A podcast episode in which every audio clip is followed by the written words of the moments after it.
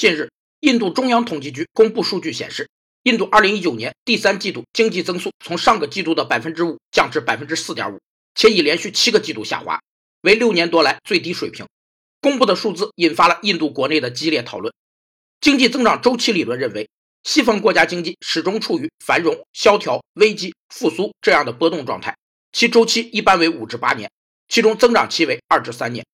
增长周期概念由第二次世界大战以来美国经济和其他市场经济所表现的不稳定性发展而来。由于经济上表现出的这种不稳定变化，古典经济周期定义所说的衰退次数减少，但在经济活动的发展速度上仍会发生重大的波动。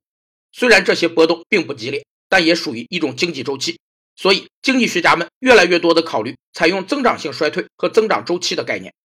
有分析认为，莫迪经济学已经失灵，印度政府解决需求侧存在的问题时不够果断，导致传统经济增长驱动引擎乏力。